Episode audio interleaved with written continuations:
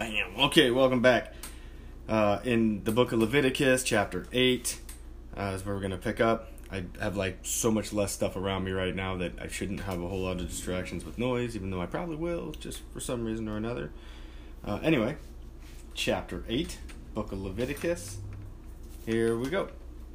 And Jehovah spoke to Moses, saying, Take Aaron and his sons with him, and the garments, and the anointing oil, and the bullocks of the sin offering, and the two rams, and the basket of unleavened things, and gather all the congregation together at the door of the tabernacle of the congregation.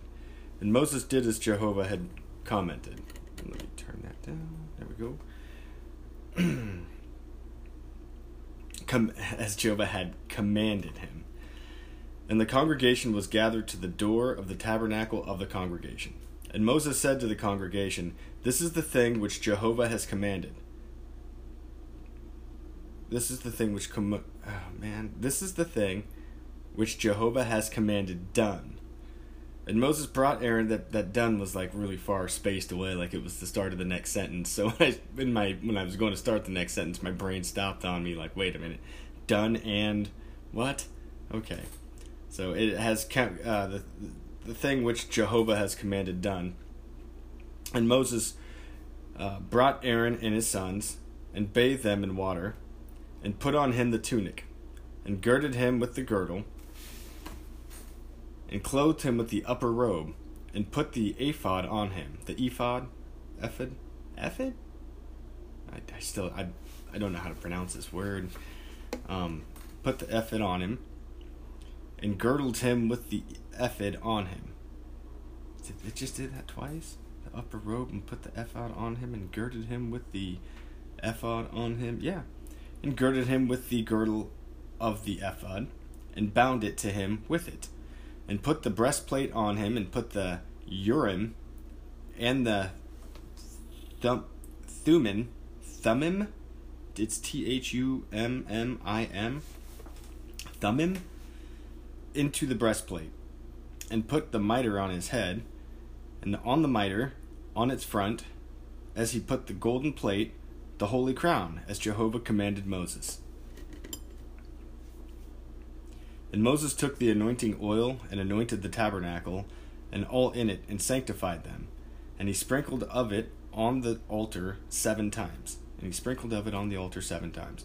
And anointed the altar and all its vessels, and the laver and its base to sanctify them. And he poured of the anointing oil on the head of Aaron, and anointed him to sanctify him. And Moses brought the sons of Aaron near, and clothed them with the tunics, and girded them with the girdles, and bound bonnets on them, and bound bonnets on them, as Jehovah had commanded Moses. A bonnet to me is like one of those things like a, you know, an Amish woman or something wears on her head. That just sounds weird, but you know, hey, whatever. I'm sure that I don't know what what it means in the um the sense of what they're talking about here. Lord only knows what a bonnet was back then. Although some things are still what they called them back then today. Just weird. And bound bonnets on them. Alright, maybe it just means hats. Hmm. Maybe a bonnet something men wore that they turned into something that women would wear. Some men wouldn't wear that. I don't know. I, I could get into how they've played with the gender so much nowadays it's insane what they're doing with the genders. I mean, I only reckon you a man or you a woman? I know nothing in between. I know nothing other than that. And all those people screaming, "You must recognize me. I, I deserve to be." Well, so do we. So do we that don't recognize all that garbage. Um, we deserve our voice too, and it it's you know it's in the Constitution here in America that you, you know freedom of voice, freedom of choice. You're allowed to to have a, a differing opinion, and nobody should be crucifying you or canceling you just because you don't agree with them. That's that in itself is you know that's them being you know racist and and uh, genderist in in their opinions because it's either do as I say or you know you get canceled. And that's what's more you know what's more racist than that? Somebody just telling you you're you know if you don't like this you're a racist. Well no you're a racist for thinking that anyone that does this is a racist right? So it's uh it's time we just let the races go. I'm a I'm a multinational American. That's how I recognize myself. Um, there are Native Americans, if you're not a Native American, then you're from another nation, uh, living in this nation, which makes you multinational. Those are the only two kinds of Americans we have. Period. You're either a Native American or you're a multinational American. I don't care what color you are. That is just stupid. Recognizing or, or, or you know, labeling things colors is something that simple minded children do because they're simple minded and that's we, we need those kind of simple things for them to, to grow their minds and help mature them and just identify things. Um, once you've grown and you've matured it, everybody has a name. Calling them black or white or, or yellow or red anything is just dumb. Just call them by their name. I mean, morgan freeman said it great to mike wallace. You know he's like you're not white you're you're i call you mike wallace. I don't need to call you anything else and uh, I'm not black to you. I'm I'm you know Morgan Freeman. Just call me Morgan Freeman, and we, we can leave all this color race crap behind. And that's that's really the truth. Like we need we need to get over calling each other colors because I seriously black and and white like my refrigerator is white. My my oven like I have a white oven right now. It's my oven's white. When I hold my skin next to it, they're not the same color. Like I'm horribly off white. I'm like a beige or a tan or you know something else. It's not it's definitely not white. And uh black people are not black. They're not they're, they're different shades of brown. It, i mean to the best of my ability to understand what brown is. That's that's what a black person is what we're calling black. I mean this black and white narrative though it's just this masonic you know separating. If, if you look at masonic halls they like to have those checkerboard black and white you know checkers on their floor because it's everything for them is black and white. They need to be able to separate that the two pillars the you know what i mean? Like there has to be separation in these things so you have opposing sides so you can make them more. So you can cause conflict order out of chaos you know what i mean? They're all about that sort of thing. And um, we need to just leave that behind. Jesus was preaching love baby. He wasn't preaching colors and races and i mean yeah he wasn't about all that. So we shouldn't be either. And we should recognize that the moment somebody starts labeling people colors or gender this or gender that just just pray for them and don't don't agree with them. Don't feed into their their indoctrination. I'm pretty sure somewhere in this Bible it's going to tell us that some people are just going to be lost, man. You're not pulling them back. I mean, pray for them, but don't don't get yourself lost or caught up in the in the, the this the mess trying to pull someone out. That's it's just not your job. Tell them to, you know, find Jesus Christ and pray for him and move on you can love them without um trying to help them out of the mud every time you walk past them. In my opinion, anyway. Anyway, carry on. Uh, so we just talked about bound bonnets, which took me way off track. Um, and bound bonnets of them as Jehovah had commanded Moses. And he brought the bullock of the sin offering and Aaron and his sons laid their hands on the head of the bullock of the sin offering. And one killed it, and Moses took the blood and put it on the horns of the altar round about with his finger, and cleansed the altar. And he poured out the blood at the foundation of the altar, and sanctified it, to make atonement on it. And he took all the fat on the inward parts, inward parts, and the it looks like pants, but inward parts, and the fold above the liver, what is the fold above the liver, by the way? Like that. Almost need to dissect something or watch something being dissected to understand what they mean by the fold above the liver, because that's that term's used over and over and over. But when I, in my life, when I've seen a liver, it's just a liver. There's no uh, there's no mention of any folds. What is the fold above the liver? It makes me think it's something different than just the liver, right? And the fold above the liver. What is that? And the two kidneys, and see the kidneys not folds above them, off to the side of them, underneath them. It's just straight the kidneys. You know what I mean? But the liver here, we're not talking about taking the actual liver. You're talking about taking the fold above the liver. Which what is that? Anyway, and the two kidneys and their fat. Is it just a fat above the liver? I, anyway, I need to move on. I'm gonna get stuck on that. Hold on, everybody, while I YouTube the fold above a liver. Um, and their fat, and Moses burned it as an incense on the altar. And the bullock, and its skin, and its flesh, and its dung he burned with fire. Oof, that dung part. At the outside of the camp, as Jehovah had commanded Moses. And he brought the ram of the burnt offering, and Aaron and his sons laid their hands on the head of the ram, and one killed it, And Moses sprinkled the blood on the altar all around. And he cut the ram into its pieces, and Moses burned it as incense, with the head and the pieces and the fat. And he washed the inward parts and the legs with water, and Moses burned it as incense, with the whole ram on the altar.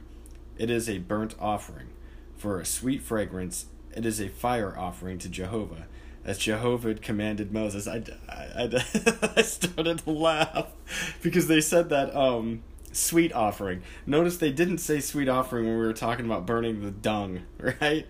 Let me go back and just look at that. But um, he didn't. They didn't say that. Uh, they didn't mention it as a sweet offering when we were talking about burning the dung, and it's dung burnt with the fire at the outside of the camp. Yep, no, no sweet offering if you're burning dung. That's just that's just an offering, which I, makes sense to me. I mean, God knows what burnt feces smells like. I, I can't even. In all my years of toil, I don't think I've ever burned anyone's poop or any poop or had poop burned or smelt burnt poop.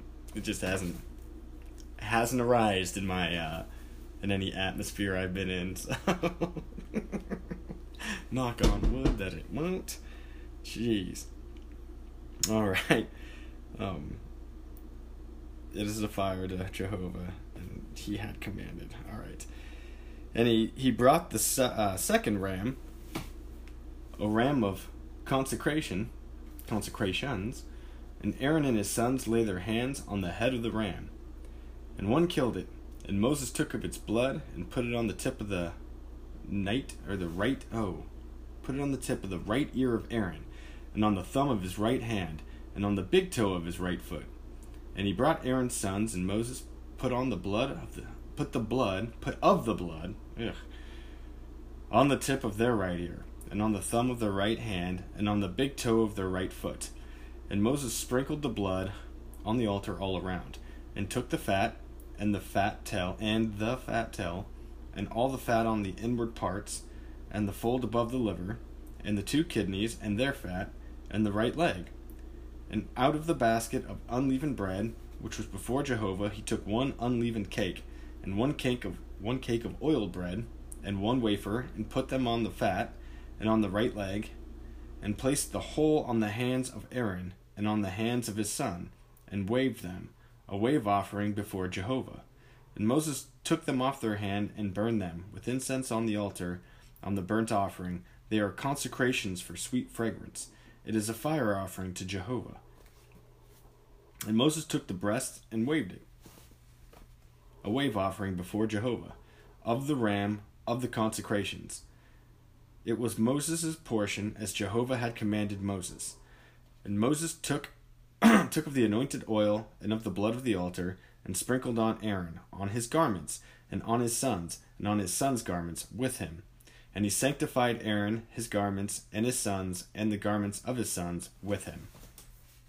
I was hoping that when we got into Leviticus that it was just going to get more into just telling a straight line story, whereas uh, uh, it wasn't going to be so repetitive or these things. But we've we've so we've been commanded now how to do all these offerings and now we're literally going through where he's doing them all and i guess uh, as a testament to him following the directions he was told we're listening to him do exactly what was told before like i feel like this all could have been summed up by saying and, and he did exactly as commanded by jehovah without just repeating it all but but um, as we've learned from uh, the television that you can make anyone believe it and you know maybe that's part of what this is but repetition. Repetition causes someone to you make a lie become true in someone's mind just by repeating it. I, I think the the base number is like 10,000 it's it's the same for a lot of things when you're trying to change a quarterback's throw motion.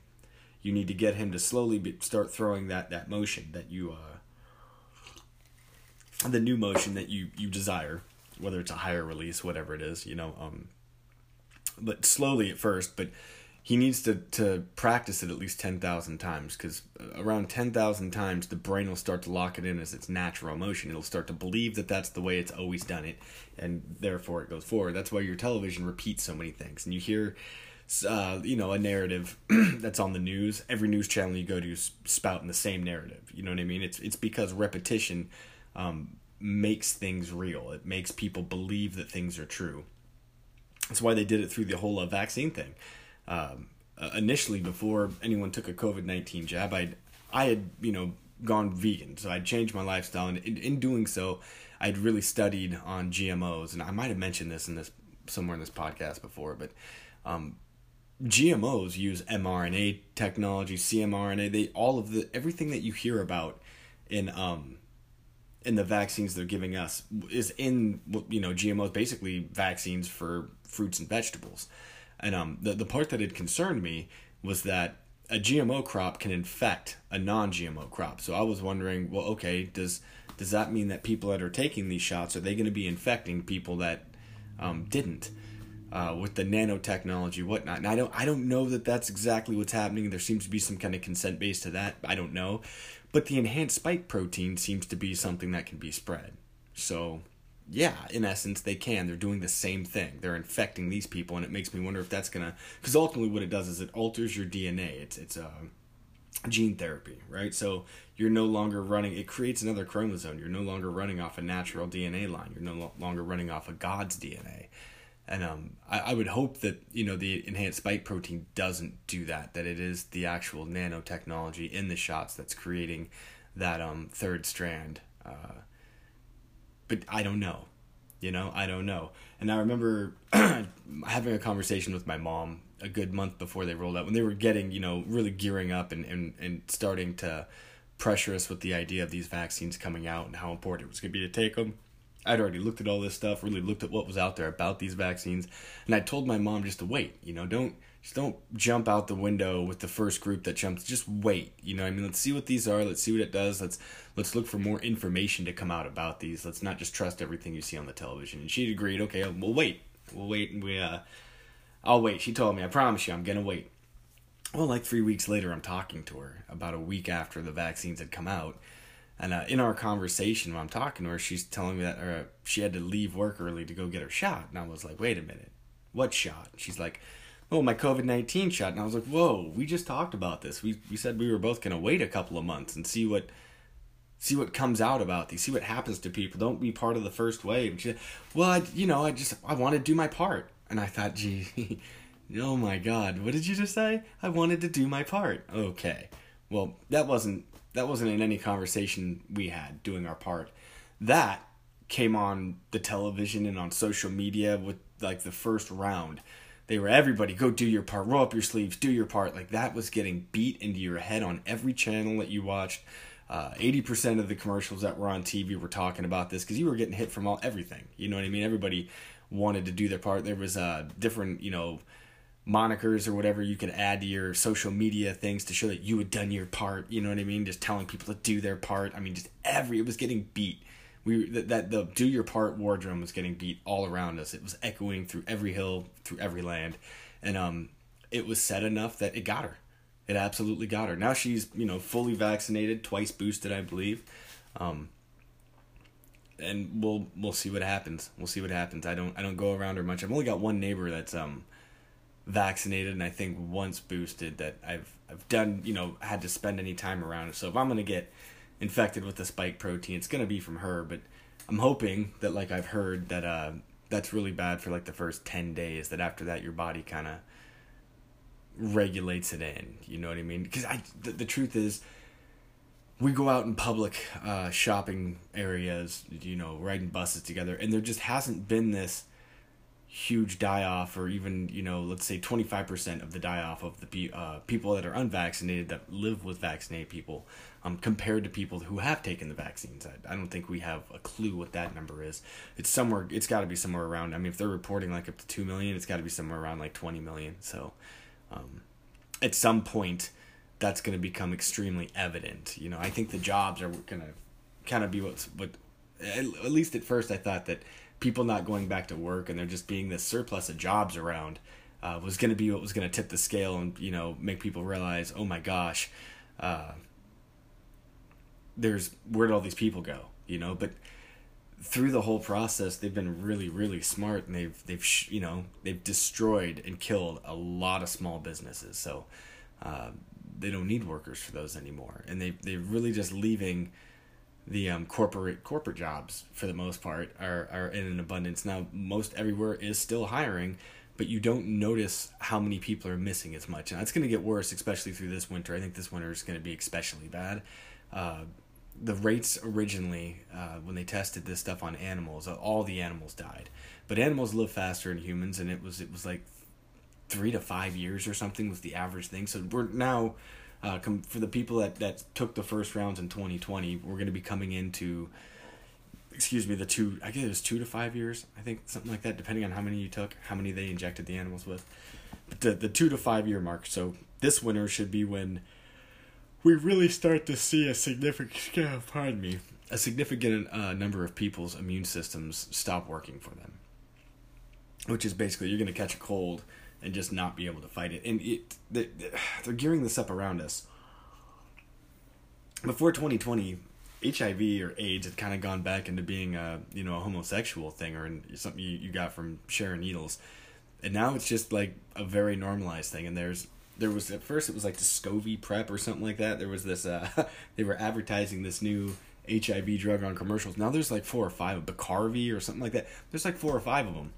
I pulled up to a uh, a mini mart and they had some other one that they had a, a, a, big almost billboard half looking thing, but on the on the front of the store, like literally attached to the store, for a completely different. It wasn't Scovy or the Bacardi or whatever. It, was something different that you could buy in the store that would help uh, with HIV, so you could have sex and not pass it on. Well, why is this a thing now? Because HIV doesn't necessarily mean AIDS. It just it's human immunovirus.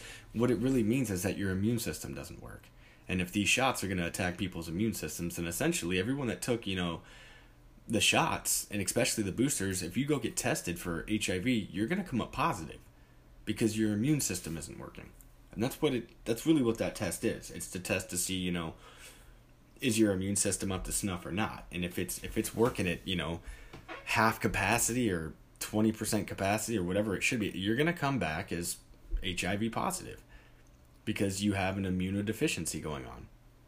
It's just that simple. It doesn't have anything to do with AIDS. You don't don't have to have sex anymore to to catch HIV. You can literally catch it from a shot, and hopefully, we'll have to learn as we go. You know, further along. Hopefully, that people that took the shots aren't infecting other people like the GMO crops do, and um, killing them too. Because that would that would suck. I'm not in a position to really get away from all these people like that, uh, to protect me and my daughter. So we would be at risk. And I think at my age group, I'm high risk.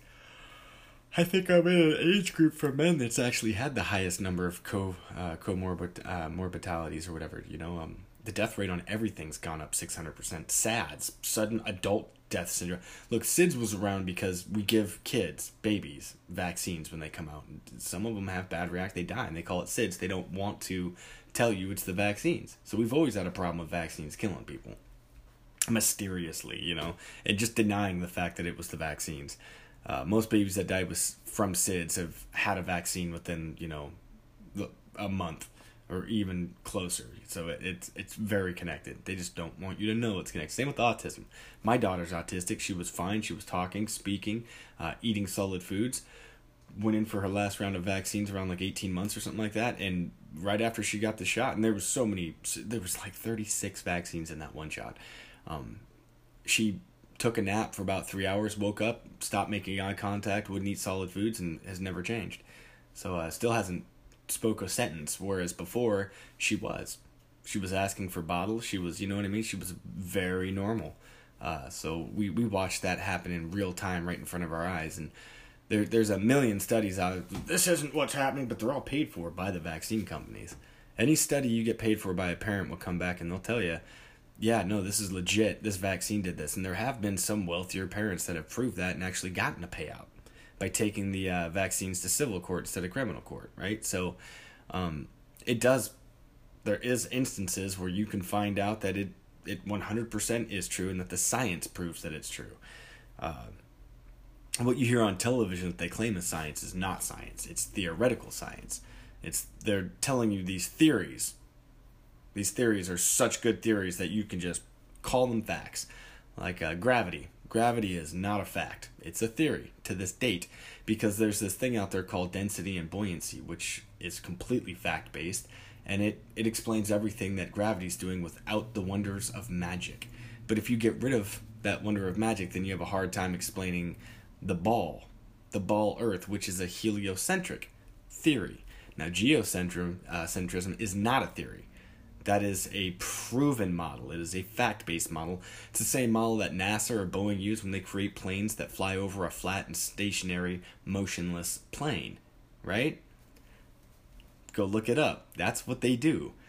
They don't talk about rotating Earth. You don't have to, you know, no pilot on Earth has to account for the dip or dipping the nose of the plane to account for the curvature. Um, the runways underneath them aren't moving. They don't have to. They can. They all take off one direction. They all land one direction.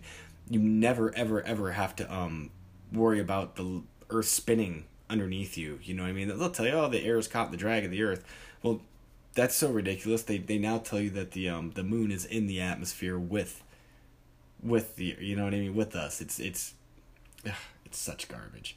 But we can't go back to it. We're gonna go to Mars can't go back to the uh, moon. Lost the technology to go there. It's a painful process to uh, build it back, according to Don Pettit, who uh, works at NASA. But but we got all the technology in the world to go to Mars, and we just skip right over the moon. And you know what I mean? We got our technology advanced well enough that we can get so much farther. But you know, getting back to this thing that's allegedly now in the atmosphere with us, that's impossible. We can't do that. We can't go set up a live camera on that thing. It's just not going to happen. Never gonna happen. There's two things that you should really be questioning in, in, in this lifetime, and that's that's the moon. After we landed there in the '60s, why don't we have a McDonald's on the moon? Why can't you go there? And then Antarctica. Why does every country on Earth want to lob missiles at each other, except for when it comes to Antarctica? They all seem to agree there. Iran and China and America and Ukraine and Russia, we all agree we're all buddy buddy. We can all go down, you know, to a summit over Antarctica and shake hands and not have an issue at all. But everywhere else, we're we're trying to kill each other.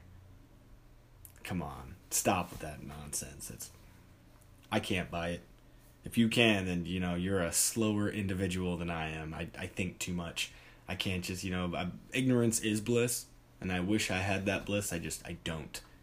I lost it a long time ago anyway, this isn't. I'm not trying to browbeat y'all on the shots or the uh, Earth being a, a level plane. I, the, point was that you, you just tell somebody something enough times, you know, and they will believe it. It's it's the same idea. If you've ever heard that they the the old trope that somebody lies so much, they uh they'll begin to believe their own lies. Well, that's potentially true. If you say anything too many times, it's like magic on your own mind. You'll you can start to believe it and that there are people who lie and they they just keep repeating these lies in their minds so much and they get so far away from what the truth was that they they literally establish this lie as the truth. I think that's sometimes how we have people that are passing lie detector tests. I don't know.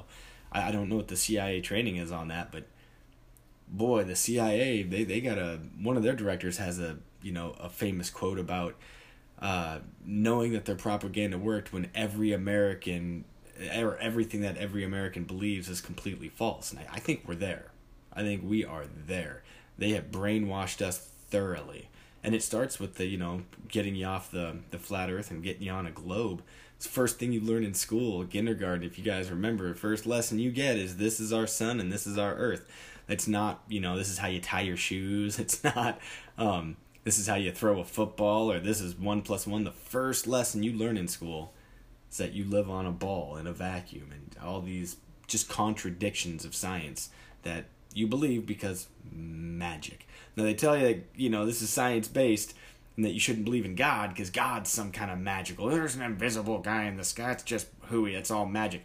But when you get right down to it and you, you go through the Bible as we are, and I'm going to be pointing these things out as we go, that there are more fact based, reality based things in this Bible than there are in the story of evolution or uh, uh, Darwinism, or, or which is also just a theory, never been proven, still a theory, um, or, or the Big Bang. nothing, nothing is more magical than the Big Bang. Everything came from nothing. Don't think about that. Move forward. There was an explosion. You know what I mean? It's, it's like that. Uh, those new PSAs they have out in New York for the uh, the nuclear thing. It, it, it, starts with this woman coming out and saying, "So the big one's happened. Don't ask how. Don't ask why yeah, don't think. Don't be a critical thinker. Just it just happened and that's all you need to know. You're dealing with it. You're a victim and you have to deal with it and this is what you got to do. Like they just everything's victim mentality. Everything. Like you're this is all just happening to you. It's not happening with you. It's not happening around you. You're not separate from it. You're a victim. I'm I'm not. I'm not a victim. I'll never be a victim. Um, even even you know the idea that if I get cross contaminated with one of these viruses or something, or because somebody else took a shot, and they coughed in the same store I was in, now I've got myocarditis or something. I'm still not a victim. I knew that could happen. I walked into that store with that understanding. So I just I didn't have the means or I didn't believe or feel I had the means to or I wasn't being directed in life to go um run off in the woods and, and do something on my own. And you know, they've made that scary, to be honest, to go, you know, try and homestead or live on your own off in the woods somewhere. It's not the idea of Little House on the Prairie anymore, is it? Like, there's weird stuff going on, and the people are disappearing. Is Bigfoot real? Is it not real? Um, I was in the Idaho National Forest, and I, we, we we were in a it's a federal forest over there below uh, Lake Pend Oreille. Uh, we had the whole family with me at the time I was married. We had uh, three kids with us, and um, we, we were just we'd gone to uh, Silverwood. Played it used to be Dollywood, now it's Silverwood. We played at the theme park all day, and it was on a Fourth of July weekend, same weekend uh, years back when they they just passed an open carry law there, and uh, we didn't forethink this. We didn't book a hotel. We were just retarded, to be honest. And uh, so when you know we were done, we stayed at that place all day. We were at the uh, you know the the theme park half the day. Spent the second half of the day at the water park. Um, I got to learn what a lazy river was. neat. Um, I wasn't drinking at the time, but still thought it was neat. Um, and then uh, when we left, we were looking for you know a hotel. We wanted to go back the next day. That was the, the game plan, and everywhere was sold out. So we ended up going to a uh, uh, a place you can camp. You know what I mean, like a a, a more in town style, you know, RV resort kind of thing and uh, they were all booked out. And one of them gave me this uh, pink flyer that took you into the federal forest. And like, you can go camp out here for free. So we went okay, went in there and started driving along, and we we found you know the first three miles in, we must have found twenty places, but for some reason, I can't explain. It, it I didn't feel safe. They didn't feel good. There's a couple of times that my ex ex wife or my wife at the time was like, "What about here? What? Are, this seems open. This seems fine." And I was just like, "No." No, there's just something not right. And the farther in we went, I started seeing these signs that said, uh, I saw one sign that said lodge.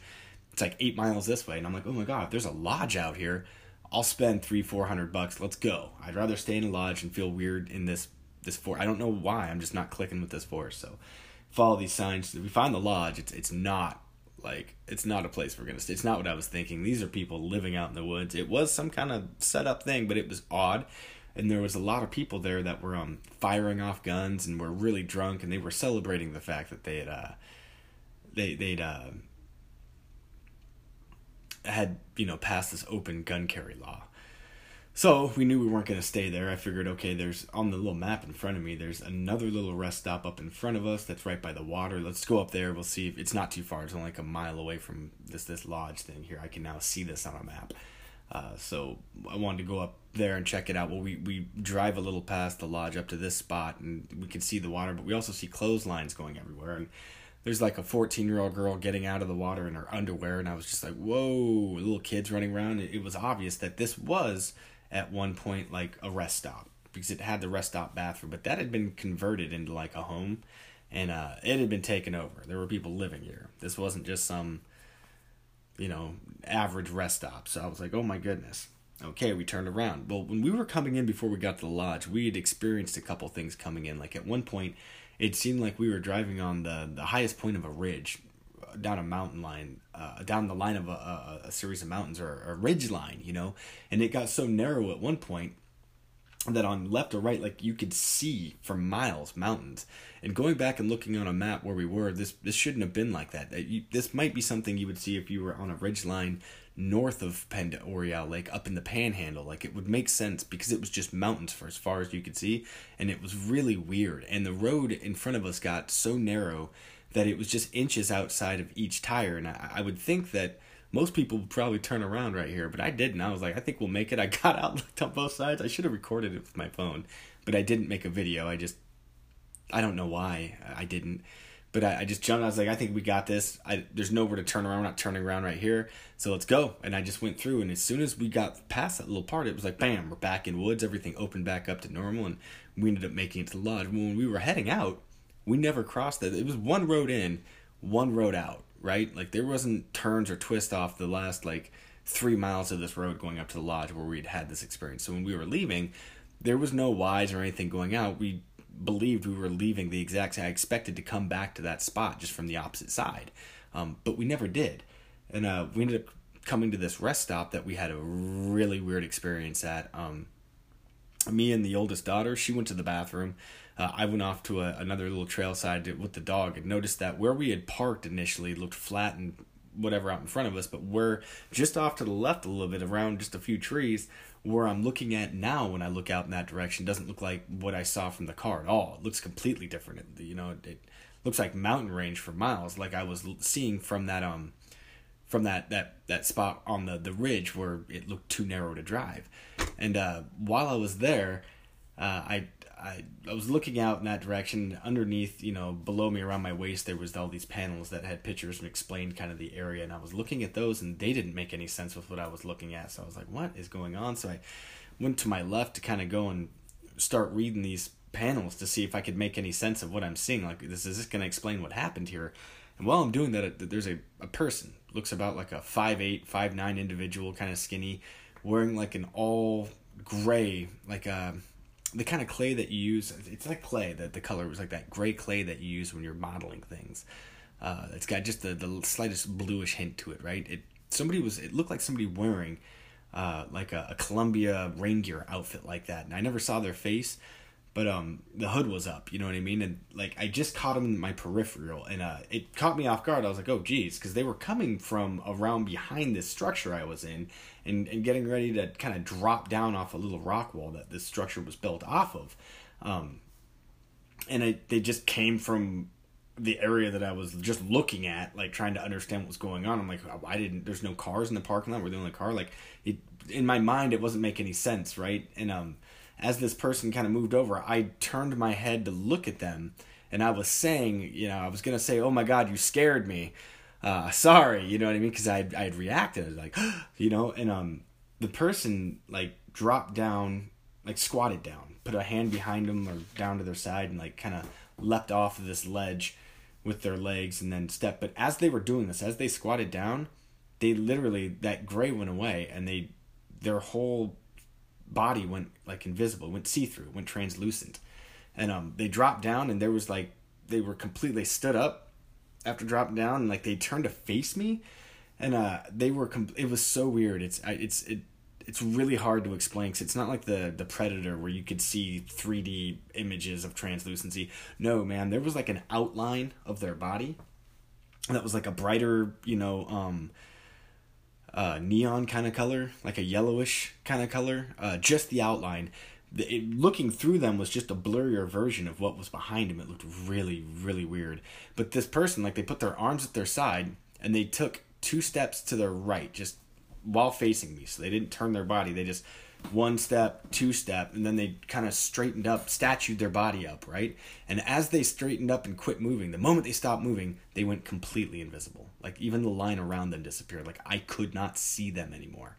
And uh, I don't think that this was, you know, a watcher or something because the other things that had happened. Like my my ex wife at the time, she had me walk off to the left. She had my my oldest stepdaughter had gone off to the right. There was a yurt.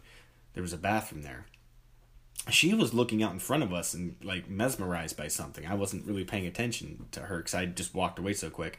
Uh, after you know this guy went invisible, I I looked back at my dog who was behind me. We had a Chiweenie, and noticed he wasn't there. And I I looked up, you know, in front of me up the trail that I'd come down. There was a cement little path that led you down into where we were. He was at the end of it, getting ready to take the left out of where you know this little area was uh, into the parking lot. He had his his tail was between his legs and his ears were down, like he looked scared to death, and it that made my heart sink because I realized he'd already booked.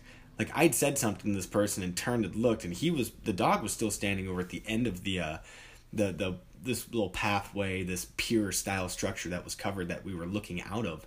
Um, when I had turned to start reading the thing, he was behind me, and now he's way off in front of me, and the the from where the path was to where the wall was was only like three feet. So this thing had stopped right in the middle of that little landscape thing there.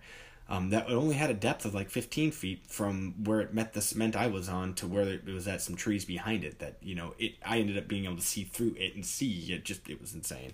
Um, but I had to, you know, I, I kind of was like, hey, the dog's name was Bolt. I was like, Bolt, wait, buddy, you okay? And I started taking a couple steps with you know paying attention to the spot my my peripheral, because as I, I I probably took like three four steps and that those steps were like the longest it's ever it felt like the longest it's ever taken me to take steps in my life.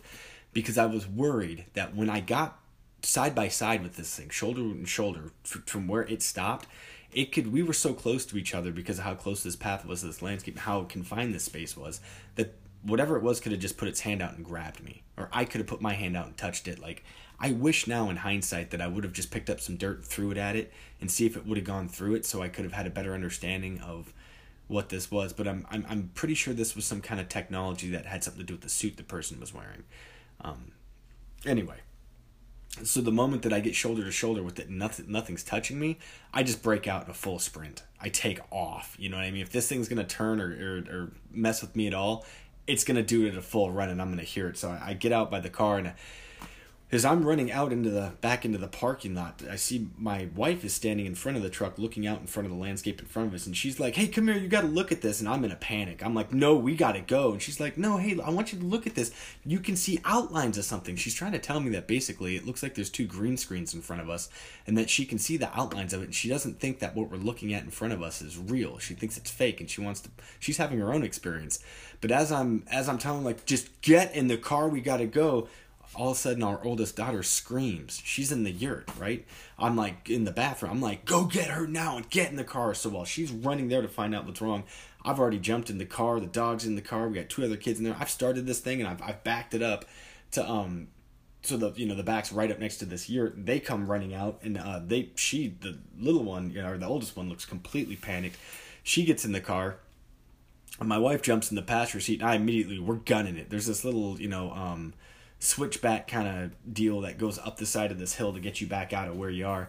And I I took that in record time and I booked I booked out of there. We had taken we'd spent a good I don't know, 3 3 or more hours to drive into where we were.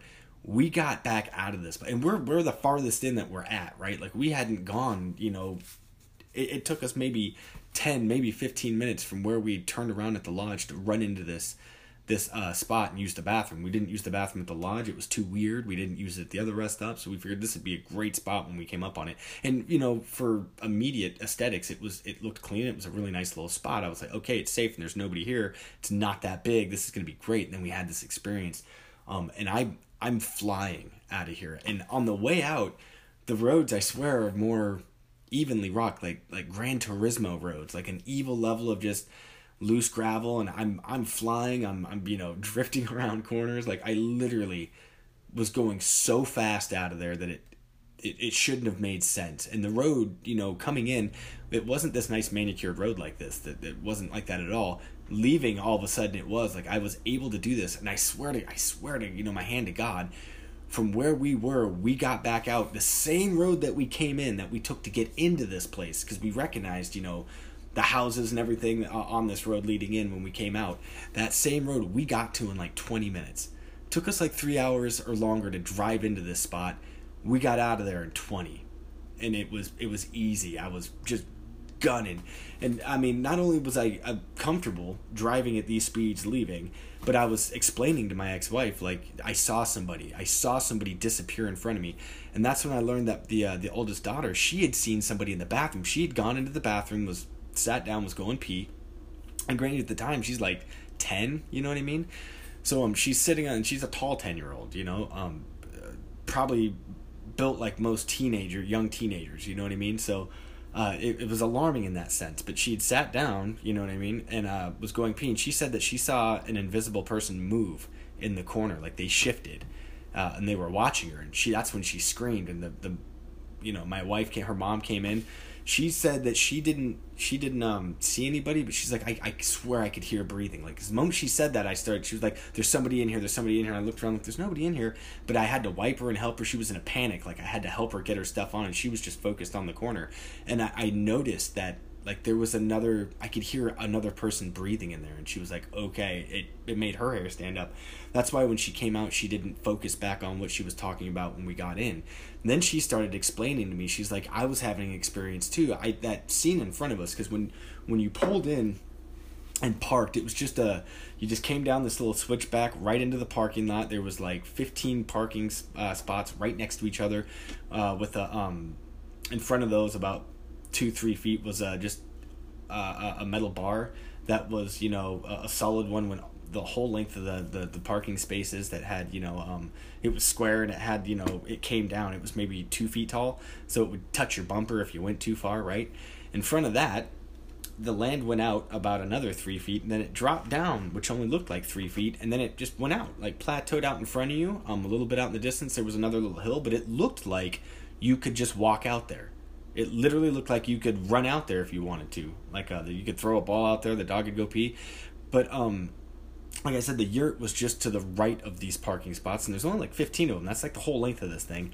And to the left, there was uh, a trail you could see and a little structure over to your, your right, like a little pier looking structure. That's where I went to go, you know, stretch my legs, take the dog to the bathroom. Thank God I didn't just walk out in front of me because when I walked over to the left, you could see out in the same direction you were looking at from the parking lot except there was no flat anything like you it was all just cliffs and mountain drop off like you would die if you walked out there and she was saying that the view that we were seeing in front of us was some two kind of screens like um uh it was fake you know what I mean? Like she's like, I wish it. We, she's all I think of, and it was close to us. She was like, I think if we could have just picked up a rock and threw it, it would have hit the screens. That's how close they were to us. Like they were right in front of our faces, but they were making it look like this this view was going on for miles. And she's all, it was just, it was like two screens. Like I can't explain it, and I, I wish that I would have taken the time to to pause and look at what she was looking at and understand that because we basically, I think, walked into some military thing.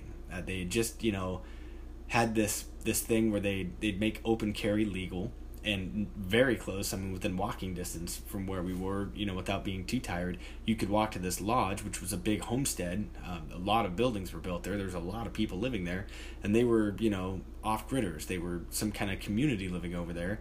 And i was wondering if this wasn't something they were stage setting up to go over there and mess with these people or if they'd been watching them for a while. I don't know. But uh, everything that I experienced gave me the presence that, or the, the, the, my gut told me that this wasn't like alien or, you know, supernatural. That this was this was some kind of military thing. This was some kind of technology we were dealing with. And maybe the test was on us. Maybe I, I was thinking about that that Ridgeway when we came in. Maybe we didn't see it the same when we were leaving because we were on the opposite side of the screens that were projecting the image like that. You know. Um, maybe they were just we were the test subjects and we ended up kind of ruining the test. We saw the people you know that we saw the people behind the curtain and it it scared us so bad that we ran off. Maybe something else was going to happen but i'm telling you 3 hours in 20 minutes out even if i had been gunning it i mean driving at the speeds i was i wasn't going exactly slow coming in. I wasn't just crawling along. I'd say i was doing like you know between 15 and 30 miles an hour depending on the side of the road coming in. So uh, leaving I was averaging 30 to 50 miles an hour. I was going so much faster, but it still should have taken an hour, an hour and a half. You know, we shouldn't have gotten out of there in 20 minutes. It didn't make any sense how long it took us to get to where we were compared to coming out. And like I said, going in, we, we switched a couple of roads, but we drove in for so long that it should have taken equal time to come out. And we, when we left, from the time that we got back on the road passing that which we thought was just you know the uh the only road in or out. Like we had commented i don't remember seeing this rest stop on the way in but we didn't you know we weren't completely awake at that time. We didn't really think too much about it. We just okay let's just keep going. Sorry i just touched the microphone. Um and we were you know my wife and i had been uh smoking weed so we were really relaxed really mellow. We just weren't overthinking things, you know. uh, leaving, we never went through that, like I said, that ridge part again, and we got out of there so fast, so fast that it just none of it made sense, and it it unnerved us so bad that our, our initial plans were to go back to Silverwood the next day. We got so upset that we didn't even want to be in Idaho. We didn't want to go back to Idaho. We literally left. We went to Spokane and got a hotel for the night, um, and just thought about everything that had happened and talked about it, and it, it just blew my mind. You know, uh, we ended up going home, and I, I just started researching that area and learning as much as I could. And I learned that um, Lake Pend d'Oreille is kind of like a uh, an Area 51 for like submarines. There's a whole Navy base up there that's just insane. That they they think there's a lot of speculation and conjecture that there might be some underland uh, waterways that submarines can get from there back out to the sea and uh, yeah, I don't know. Maybe maybe they can. You know what I mean? Um, I don't know. There, but there was definitely some type of craziness happening there, and that's all just to go back to the you know there's there's technologies around us that we don't even understand. They don't have to be supernatural. Uh, uh, I you know I, I got so far off the the course talking about this that I don't I don't even remember how this plays back into the whole repetition thing I was talking about. Liars believing what they, you know what I mean. Um, it's I don't know. I I lost my way here. Sorry. that's a whole. I think I've talked about before. That's a little more in depth version of what happened. Um, I I badly kind of want to go back there, uh, without kids and just see if that lodge is even still there. See if that, see if any of it's still set up the way it was. See if we can run into any of that again. See if we can find that rest stop, what it looks like now. You know. Um, that would be neat. And this time I would take cameras. I would take cameras the whole way. It would need to be documented. Uh, and just even like the, you know, we were let in there. Um, after a certain point of going in, I saw the first sign that said the lodge, and we had to. It would, you know, be an arrow, and there was once, or two or three times, it, uh, you would find the sign kind of obscured, a new one, and it would have an arrow, and you'd, you'd actually make a turn. So going in to a certain extent, we, we did take two or three turns, but the last stretch where we went through that narrow thing and, you know, up to the lodge, that was all one road. There was no turns for a good three miles or longer. Um, a good, you know, 45 minute drive. There was points when we were driving that we were just like, God, like, where is this going? Like, you start to wonder, do I have enough gas if I go so far in to, to get back out? But the crazy thing was, like, in the three hours of driving, it, it only seemed like we hadn't even used a quarter tank of gas, and we'd even we'd commented on that. Like, that's crazy.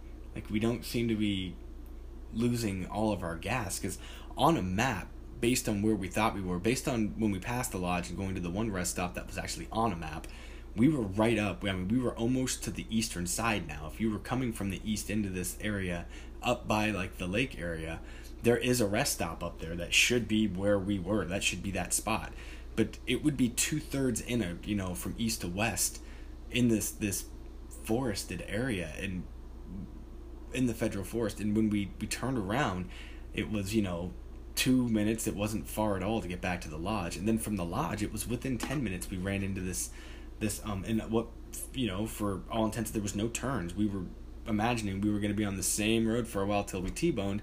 And in my mind i'm like okay then we'll just I'll get out, I'll find the sign that says lodge, and whichever way it's directing us, that's the way we want to go back from because it directed us up into here, right? So we don't get turned around.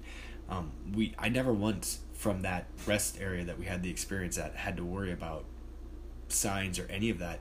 It was a we never made a turn. We never we were on the same road from that point all the way out, and that's just that's not the way it was going in. So the whole experience was just off very very off. I don't know if it was a time slip. I don't know. You know, I've thought about that a lot too. Like um, we could have experienced some kind of a time slip.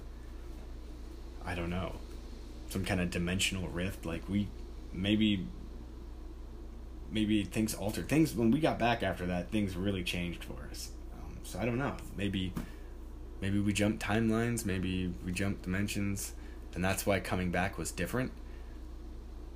You know. Um, because our by you know going through some kind of rift we'd we'd altered our reality and and the reality in this new timeline was that there wasn't a whole bunch of other roads and there wasn't you know but where would that have happened did it happen when i crossed that thing because we ended up finding the lodge that the signs were directing us to it's just coming back was completely different than going in. Anyway. Anyway, I have just uh I have just gone way, way off of where I was and completely forgot where I was from that. It is a fire offering, sweet end of the ram. So we went over here to consecrations. Trying to see where I was. Do do do Moses took off the anointing oil, the blood of the altar, and sprinkled on Aaron and his garments and his sons. Okay, so we're now down here, still on chapter eight, verse thirty-one. Sorry for taking that thirty-minute rant off to the side there. Uh, we had last talked about, um, and Moses took of the anointing oil and of the blood of the altar and sprinkled on Aaron on his garments and on his sons and on his sons' garments with him. And he sanctified Aaron, his garments, and his sons, and the garments of his sons with him. So, moving on. and Moses said to Aaron and to his sons, Boil the flesh at the door of the tabernacle of the congregation, and you shall eat it there. And the bread which is in the basket of the consecrations, as I have commanded, saying, Aaron and his sons shall eat it and the rest of the flesh and of the bread you shall burn with fire. And you shall not go out of the door of the tabernacle of the congregation for seven days until the days of your consecration are fulfilled. For he shall consecrate you seven days, as he has done on this day. Jehovah has commanded you to do, to make atonement for you. And you shall remain at the door of the tabernacle of the congregation day and night for seven days, and you shall keep the charge of Jehovah and shall not die, for so I have been commanded. And you shall not die. Why would you die? Because you don't eat for seven days and seven nights? Hmm. That's a weird command. You shall not die. Excuse me. Bless me. Sorry for the yawn. Hope it didn't cause you to yawn at home. And Aaron and Aaron and his sons did all the things which Jehovah had commanded by the land of Moses. Okay, we're to do another chapter. Looks like chapter 9 is shorter, but I've, I've gone way longer than I should have, not even reading the Bible. I apologize for that, but I guess that story just needed to come out again right now. Um, I, I did tell a, like a, a pretty detailed version of that close to the time of when it happened uh, that aired on a podcast called Monsters Among Us. I believe it's uh, season six, episode three. Uh, and then my wife at the time, she called in and did hers, told her story what from her side of point of view. I think on season six, episode five. Um, and then we did a Beyond one where it was both of us on a Zoom call with uh, the this guy Derek Hayes that um, does the show because it was it was a popular so it's a crazy story. The whole thing still just blows me away to this day. I don't understand what happened there um, yeah, it, it was insane. So, chapter 9. And it happened on the eighth day, Moses called for Aaron and his sons and for the elders of Israel. And he said to Aaron, Take a calf to yourself, a son of the herd, for a sin offering, and a ram for a burnt offering, perfect ones, and bring near before Jehovah. And speak to the sons of Israel, saying, Take a kid of the goats for a sin offering, and a calf, and a lamb, sons of a year, perfect ones, for a burnt offering, and a bullock and a ram for peace offerings to the sacrifice before Jehovah, and a food offering mixed with oil, for today Jehovah will appear to you. And they took that which Moses had commanded to the front of the tabernacle of the congregation. And all the congregation drew near and stood before Jehovah. And Moses said, This is the thing that Jehovah has commanded. Do it, and the glory of Jehovah shall appear to you. And Moses said to Aaron, Draw near to the altar and make your sin offering, and your burnt offering, and make atonement for yourself, and for the people, and make the offering of the people, and atone for them, as Jehovah has commanded. And Aaron drew near to the altar and killed the calf of the sin offering, which is for himself. And Aaron's son brought the blood near to him, and he dipped his finger in the blood and put it on the horns of the altar. And he poured out the blood at the foundation of the altar, and the fat, and the kidneys, and the fold of the liver, of the sin offering he burnt with incense on the altar, as Jehovah had commanded Moses. And he burned the flesh and the skin with fire at the outside of the camp. And he killed the burnt offering, and Aaron's sons presented to the blood to him and he sprinkled it on the altar all around. And they presented to him the burnt offering by its pieces, and the head, and he burned them with incense on the altar. And he washed the inward parts and the legs, and burned them as incense for the burnt offering on the altar. And he brought the offering of the people, and took the goat of the sin offering, which is for the offering. Oh, sorry. That, I think that sounds the uh, the wind blowing down through the uh, fan through the, the pipe that goes up to the roof of the fans, making it's pretty windy out. I live in Ellensburg now. It is windy here all the time, just all the time. All right, I just learned that the uh, maximum amount of recording time is 60 minutes, and I passed that, so that just it's gonna cut off on you, and then this is gonna jump back in. Apologize for that. Not exactly sure where it did that at, so I'm gonna just start back on verse uh, 12 of chapter 9 and and take off from there. Um, try not to veer off here just to finish this because I'm just trying to finish this chapter. Uh, and he killed the burnt offering, and Aaron's sons presented the blood to him, and he sprinkled it on the altar all around. And they presented to him a burnt offering by its pieces, and the head, and he burnt. God, I hope that you guys caught all that in the first part. I think it did. All right. To him, the burnt offering by its pieces and the head. If it didn't, I will um I'm gonna listen to all this after I publish it. I'll I'll just add a little segment in between the two that that fixes that. So, uh, hopefully you won't hear that, and I didn't mess up that bad. But if I did, uh, you'll know why you're hearing this right now. you can laugh at it. Anyway, offering by its pieces and the head, and he burned them with incense on the altar. And he washed the inward parts and the legs and burned them as incense for the burnt offering on the altar. And he brought the offering of the people and took the goat of the sin offering, which is for the people, and killed it, and made it a sin offering like the first. And he brought the burnt offering and offered it according to the according to the ordinance. And he brought the food offering and filled his palm from it, and burnt it as incense on the altar, besides the burnt offering of the morning. And he killed the bullock and the ram, a sacrifice of the peace offerings, which are for the people and Aaron's sons presented the blood to him, and he sprinkled it on the altar all around. And the fat of the bullocks, and of the ram, and the fat tail, and of the ram. Whoa, whoa, whoa, whoa. I think I just reread that line. And the fat of the bullock, and of the ram, the fat tail, and the covering, and the kidneys, and the fold above the liver. And they set the fat on fire. Whoa, and they set the fat on the breasts. Jeez, I'm just messing up here and they set the fat on the breast, and he burned as incense the fat on the altar. And Aaron waved the breast and the right leg as a wave offering before Jehovah, as he had commanded Moses. And Aaron lifted up his hands toward the people and blessed them, and came down from offering the sin offering, and the burnt offering, and the peace offering. And Moses and Aaron went into the tabernacle of the congregation. And they came out and blessed the people, and the glory of Jehovah appeared to all the people. And fire came out from before Jehovah and consumed the burnt offering and the fat on the altar. And all the people saw and cried aloud and fell on their faces. That's the end of chapter 9. That's where we're going to end here. Um, so they saw, again, they saw, they got to see Jehovah, which is one of those things that, uh, you know, you just don't, you don't really get to do anymore. Let me grab this pen. You don't see Jehovah anymore. He's in your heart. I can't wait to get to like I said a bunch. I can't wait to get to the um, out of the, the, the Holy Bible and into the the New Testament to see what exactly you know Jesus commands that we do today. Because I don't fully know. I don't. You know, I go off a lot of what I've heard and.